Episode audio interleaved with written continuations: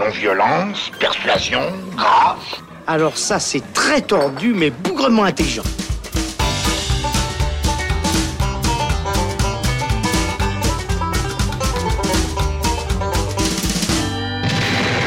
Bonjour les cinéphiles et bienvenue dans cette deuxième émission spéciale 71e Festival du film de Locarno. Nous sommes toujours sur euh, les bords du lac Majeur ici au Tessin et je suis bien accompagné pour cette deuxième émission spéciale.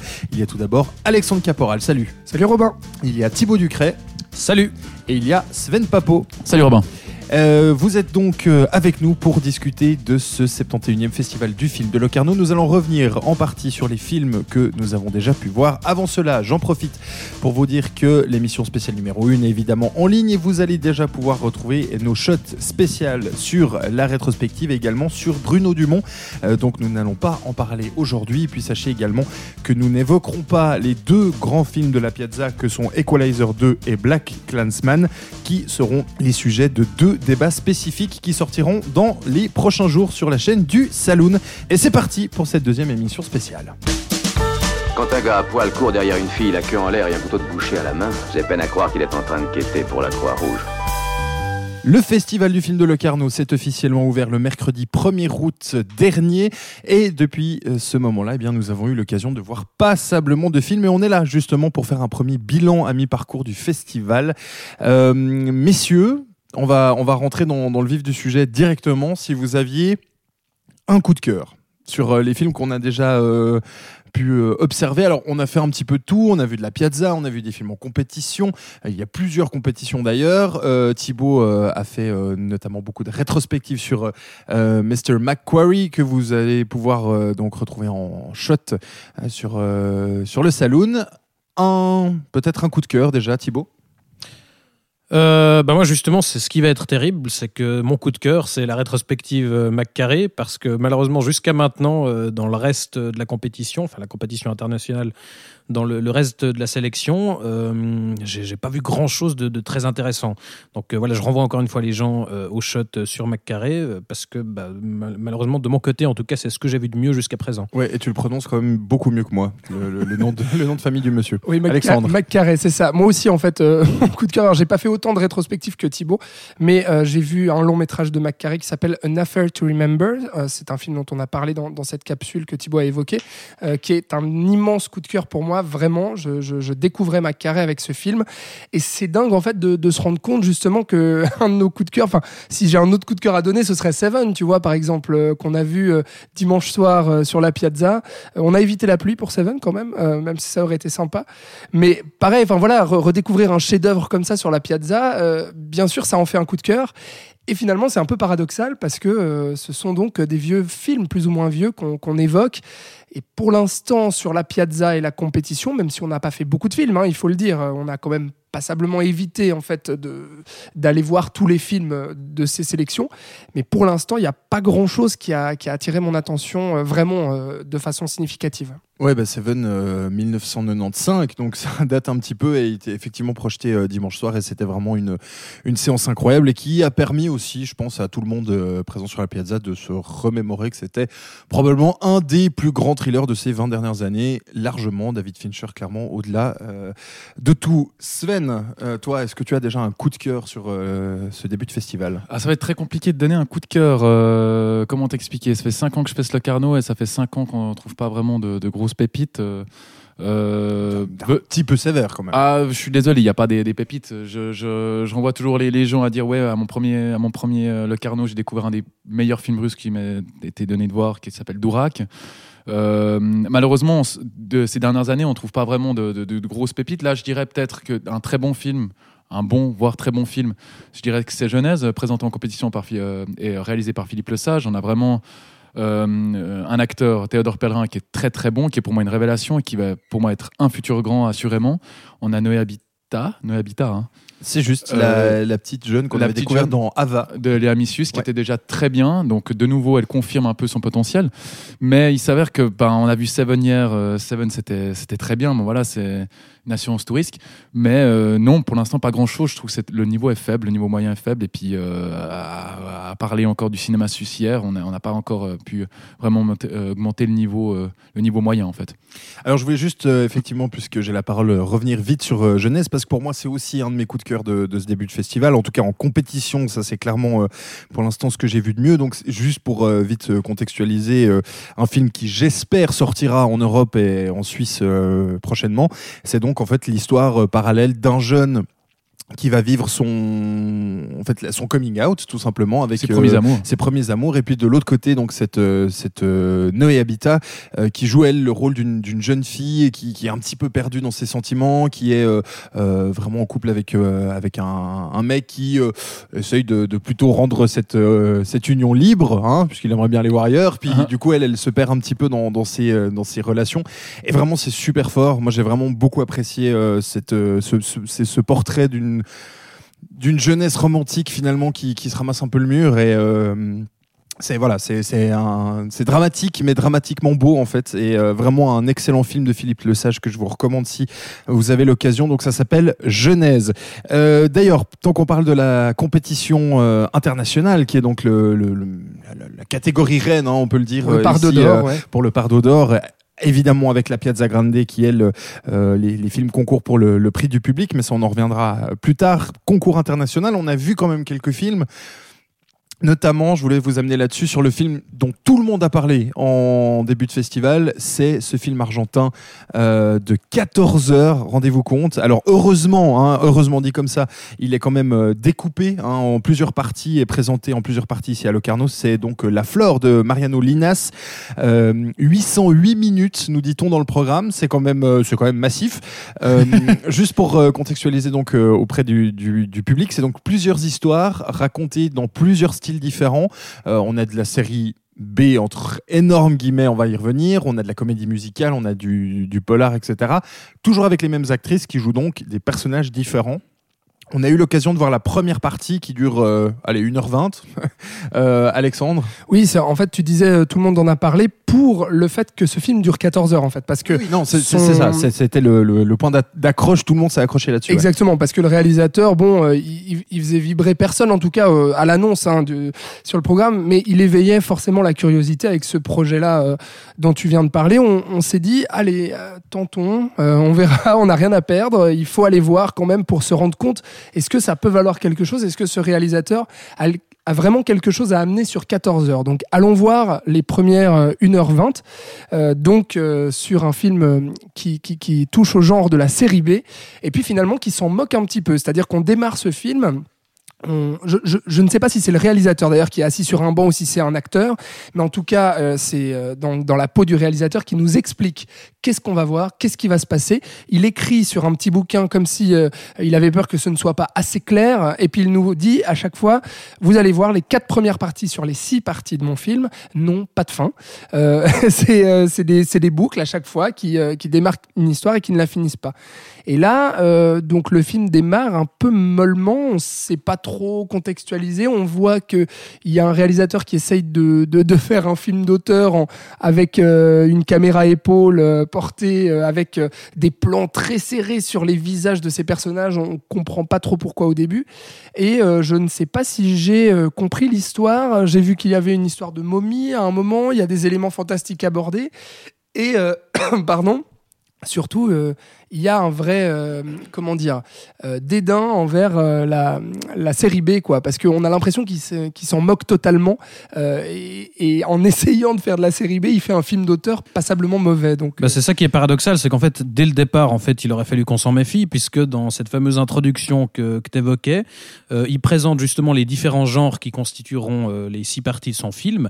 Et sa, pré- son- sa présentation de la série B, c'est ce fameux genre que les Américains euh, faisaient les yeux fermés et qu'ils n'osent plus faire aujourd'hui.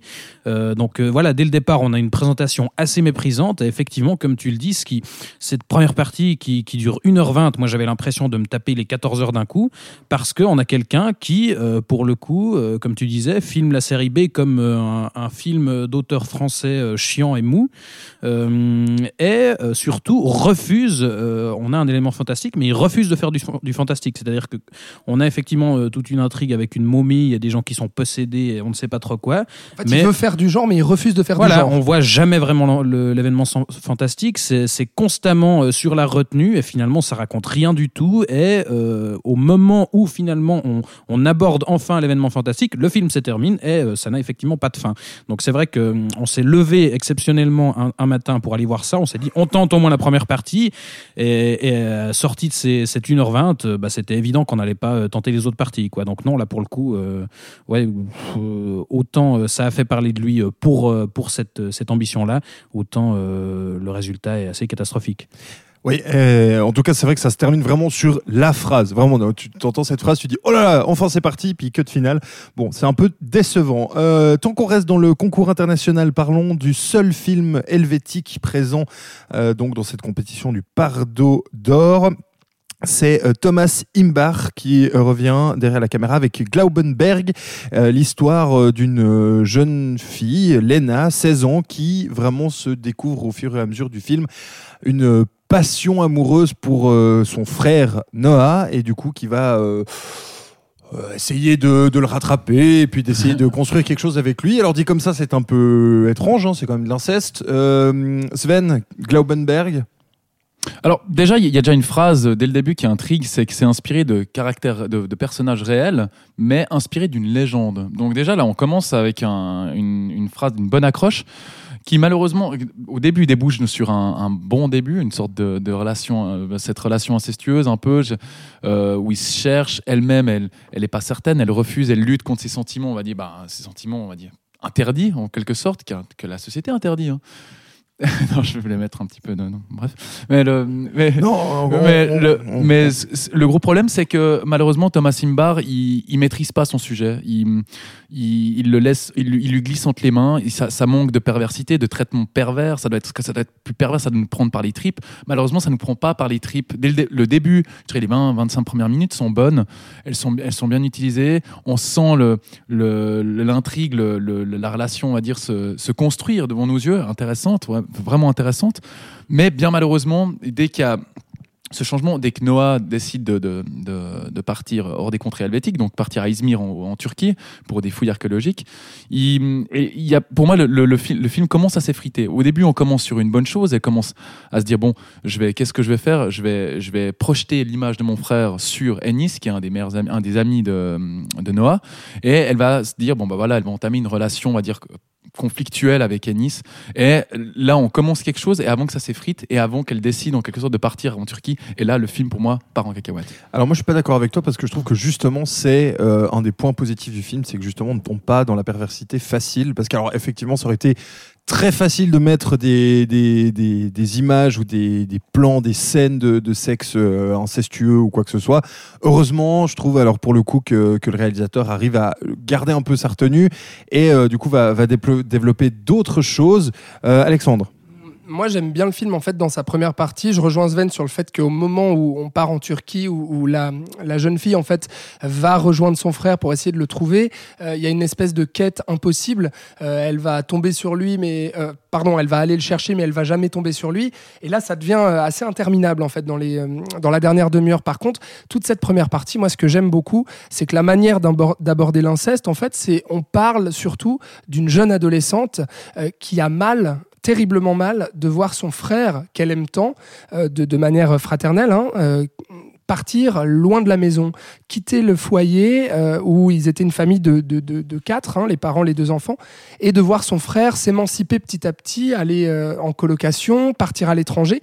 Et on sent en fait ce, ce désespoir qu'a la, la, la sœur de se sentir abandonnée. Et c'est là qu'elle fantasme une idylle avec son frère. Et donc, il y a une manière de traiter l'inceste sur justement le, manque euh, et, la, et, la perte de, de, cet être cher qui, qui part de la maison. Et tout ça, j'ai trouvé euh, super, même s'il y a un petit problème quand même de, de, réalisation. On a trop de plans serrés sur les visages et on n'a pas le temps de respirer, en fait. C'est-à-dire, on n'a aucun plan large euh, qui nous permet de, de voir un petit peu de décor, de, de savourer un peu un plan où il y aurait plusieurs personnages. Là, vraiment, c'est limite étouffant, ça devient un peu indigeste au bout d'un moment. Euh, et puis après, bah voilà, ça se casse la figure sur, euh, sur la suite. Autre compétition présente à Locarno, on va faire un rapide détour, c'est le concours cinéaste du présent euh, qui met en avant donc les premiers ou secondes œuvres du réalisateur ou de la réalisatrice. Juste un mot que je souhaitais quand même dire, alors sur un film qui probablement ne sortira jamais, mais si c'est le cas, ce sera du coup un déconseil, c'est Like Me Back de Leonardo Guerra Serragnoli qui est l'exemple typique d'une très mauvaise utilisation des réseaux sociaux, puisque c'est donc un film qui raconte l'histoire de trois jeunes euh, italiennes qui vont passer des vacances sur euh, un bateau et qui vont donc se prendre en photo, se mettre sur Instagram, etc. Et puis vont essayer de plus en plus de récolter, euh, comme vous l'avez donc compris avec Like Me Back, le plus possible de réactions, de voilà, de likes sur leurs photos. Et puis ça va mal se terminer aussi pour le spectateur. C'est beaucoup trop long, ça ne raconte rien et il faut attendre quasiment 10 minutes avant la fin pour que l'élément perturbateur débarque dans, dans le, dans le pitch. Donc autant dire que c'est assez décevant. Il y a quand même d'autres films de cette compétition qu'on va aller voir euh, ces prochains jours, notamment ceux qui travaillent. Donc on aura l'occasion de vous en reparler d'ici quelques jours. On va, si euh, vous le voulez bien, passer à la catégorie reine en tout cas du, du grand public ici à Locarno, la Piazza Grande, qui donc tous les soirs projette quelques films. On a eu l'occasion donc euh, d'en voir certains et on va commencer tout de suite par le film d'ouverture. C'était Les Beaux Esprits de Vianney Le Basque, euh, film donc euh, comédie dramatique française qui sortira euh, en novembre dans nos contrées, euh, en Suisse en tout cas, euh, qui raconte, qui est adapté d'un fait réel, qui était donc en 2000 lors des Jeux paralympiques de Sydney. L'équipe de basketball espagnole s'était présentée avec des joueurs valides pour composer son équipe. Ça avait évidemment fait scandale, d'autant plus qu'ils avaient remporté la médaille d'or, si je ne fais erreur. Et donc Vianney Le Basque pour euh, son nouveau long métrage euh, donc part de cette idée, la transforme un petit peu et là il l'amène euh, avec l'équipe de France et on va suivre vraiment cette équipe euh, durant toute cette préparation et ce tournoi. Euh, ouverture donc euh, de la Piazza Grande. Alexandre, qu'est-ce qu'on a pensé de ces beaux esprits? Bah, pas mal. Euh, belle, euh, belle surprise. Je trouve que c'est un très bon choix pour un film d'ouverture. C'est un film euh, à la fois feel good, à la fois familial, euh, très grand public. Et pour autant, euh, pas déplaisant du tout. Euh, c'est même assez, assez, bien, assez bien fichu. Euh, je trouve que le casting est absolument excellent. On a Ahmed Silla, euh, l'humoriste français, Qui- qui, qui tient le premier Ouais, rôle. et en qui fait. montre de plus en plus qu'il est excellent aussi devant la caméra. Olivier, Olivier Barthélémy qui, qui joue son, son pote en fait, qui, qui va se faire passer lui aussi pour donc un, un retardé mental. Pour, pour, cette pour ces JO et puis Jean-Pierre Daroussin le l'entraîneur. Et puis euh, ce qui est assez sympa c'est que justement on tombe pas en fait dans le pathos dans quelque chose de mielleux. Il y a un traitement euh, à la fois léger à la fois piquant aussi. Euh, ça ose justement les vannes sur sur le handicap sur tout ça. Même si à un moment il, y a, il manque un petit peu de, de profondeur dans, dans son traitement justement de, de la triche, parce qu'on est quand même sur des, des sportifs qui ont triché, qui sont en, en train de, faire une compétition de Jeux Olympiques, alors que la moitié de l'équipe euh, n'est pas euh, attardée mentale donc, euh, dans ces Paralympiques. Mais c'est un bon moment qu'on passe, on, rit beaucoup aussi, et, et je, je, voilà, belle surprise. Thibaut. Oui, alors moi, de base, j'avais très très peur d'avoir affaire à, ce qu'on ce qu'on labellise communément euh, un feel-good movie. Je déteste cette, euh, cette appellation-là. Euh, tous ces films qui se présentent comme des, des comédies douce amère, où finalement, euh, voilà, et sur l'affiche, on retrouve toujours ce, fameux le feel-good movie de l'année. Il n'y a rien qui m'horripile plus. Et finalement, non, on se retrouve face à une comédie à la fois consensuelle, mais pas trop moralisatrice. Alors, c'est clairement pas subversif pour un sou, quoi. Mais mais euh, comme disait Alex, euh, voilà, ça, traite son sujet finalement de manière assez équilibrée, ça ose quand même quelques trucs. Euh, petit regret effectivement sur le final, la, conclusion est un peu facile puisqu'on coupe au moment où il va y avoir des conséquences et du coup, voilà, c'est un peu timoré à ce niveau-là. Il y a, quelques sous-intrigues qui sont un petit peu négligées, notamment deux romances qui auraient pu justement aborder cette question du mensonge et de la triche. Et pour le coup, c'est un peu dommage que Vianney Le Basque n'ait pas plus creusé cet aspect-là. Mais sinon, effectivement, belle révélation avec euh, Ahmed Silla euh, et euh, chouette moment passé sur la piazza. Bon alors, on, quand même notons hein, Ahmed Silla, là on, on dit c'est un, un comique, mais c'est heureusement un comique qui ne tombe pas justement dans l'adaptation de ses sketchs à l'écran. On est très loin d'un Danny Boone, d'un je sais pas quoi, Franck Dubosc, enfin tous ces, ces, acteurs qu'on peut juste plus supporter. Là, Ahmed Silla vraiment apporte, apporte un jeu et c'est très intéressant. Je le disais en intro, je me permets de vous le rappeler, Black Landsman et The Equalizer 2 étaient également présentés sur la Piazza, mais nous allons euh, en réaliser des, débats spécifiques que vous allez pouvoir retrouver très prochainement sur le Saloon. Donc on ne va pas euh, étayer là-dessus. Moi, je veux entendre euh, Sven sur un film suisse qui a été présenté euh, hier soir, lundi, euh, du côté de la Piazza Grande. Et c'est Le Vent tourne, premier film francophone de Bettina Oberli avec euh, Mélanie Thierry, Thierry pardon, et Pierre euh, Deladonchamp. Une histoire, euh, un, triangle amoureux finalement dans une, euh, dans une, avec un couple qui vit en quasi-autarcie dans, dans le Jura. Et, euh, et Mélanie Thierry va, va s'émanciper avec l'arrivée de l'ingénieur de, de, l'éolienne. On, a, on a eu l'occasion de le voir. Qu'est-ce que tu en as pensé? Un des, un des films suisses présents sur la Piazza cette année Euh, je suis partagé. Je, trouve que c'est un film qui a ses, ses, ses imperfections et ça en fait en quelque sorte c'est sa qualité. Euh, euh, je dirais que le traitement fait par Robert Lee a quelque chose de très minimaliste. Euh, mais des fois, il verse dans ce film d'atmosphère qui me plaît. Ce film esthétisant, des fois, je, pense à cette, scène dans le brouillard que je trouve assez belle, assez bah, ultra métaphorique, bien sûr, même des fois un peu lourde à la métaphore. Mais il y a ce contexte, on va dire, triangle amoureux en quelque sorte avec euh, un mari donc euh, joué par Pierre Deladonchamp euh, qui s'appelle Alex qui est fasciné par le par la modernité qui a envie de en quelque sorte qui est fasciné par la modernité qui veut vivre euh, en, en indépendance éviter de d'être d'être dépendant de, de l'électricité, de dépendant de la, la vie moderne, mais en quelque sorte qui fait appel à, l'éolienne. Donc de nouveau, il, il se tire un peu une balle dans le pied et euh, il en oublie en quelque sorte sa femme qui est au milieu de ça, Pauline, jouée par Mélanie Thierry, qui en quelque sorte, elle, est, est restée 15 ans dans son trou dans le Jura bernois, à côté de Saint-Imier, si on a fait nos bonnes recherches. Euh, Pas loin du creux du vent en tout cas. Ouais, parce qu'on le voit dans le film, donc euh, mais le, le- le- le contexte intéressant, c'est qu'elle se retrouve au milieu, on va dire, que, euh, compressée euh, entre ces deux hommes, qui est joué par l'autre Samuel, qui jouait l'ingénieur, euh, qui arrive en quelque sorte avec un côté assez exotique, en fait. Euh, il, a, il a vécu, il a voyagé, euh, il lui amène une, autre perception du monde. Et je, je pense que de, de, ce, de ce portrait qu'a brossé Bettina Oberli, ce portrait de femme statique, de femme ancrée, on va dire, dans, dans, dans ses idées, ancrée dans, dans la terre où elle a vécu, sa ferme, elle, est derrière ses murs de- depuis, des, depuis des années, donc 15 ans, comme j'avais dit. Elle va re- retrouver un nouveau souffle, en fait. Et c'est là que je trouve que le film est intéressant et il profite de mettre en avant une, certaine émancipa- émancipation euh, féminine, émancipation d'une femme qui, en quelque sorte, veut prendre un second souffle dans sa vie. Et je trouve qu'Oberly, pour, pour ce point-là, fait un, bon choix, on va dire, en utilisant le, récit comme elle l'a utilisé euh, à, cette. Ouais, alors moi je suis aussi assez, assez partagé, peut-être un poil plus euh, réticent que toi. C'est pas, pas si mal, mais c'est vrai que bon, c'est un, voilà, c'est un film intéressant, mais c'est vrai que il manque peut-être un petit peu de, de corps, euh, notamment au, au personnage. Euh, Seven, hein, bon, ça c'est, on, on l'a vite évoqué. Je crois qu'il n'y a pas des milliards de choses à dire, si ce n'est que c'est un chef-d'œuvre. Si ce n'est que c'était hallucinant de, de voir en fait à quel point ce film nous a tous marqués, puisque on l'avait déjà, déjà tous vu, euh, forcément, on, on adore tous ce film. Et puis là, de le voir dans les conditions de la Piazza Grande, avec un son énorme, un écran gigantesque. Projection en 35 Euh, mm en plus. Exactement. Enfin, il y avait vraiment quelque chose de fou, séance de minuit hein, quand même. Euh, et puis, et puis vraiment de voir à quel point en fait ce, ce film nous a marqué dans chacun de ses c'est-à-dire qu'on se souvenait vraiment, on avait vraiment en mémoire tous tous les plans de ce film.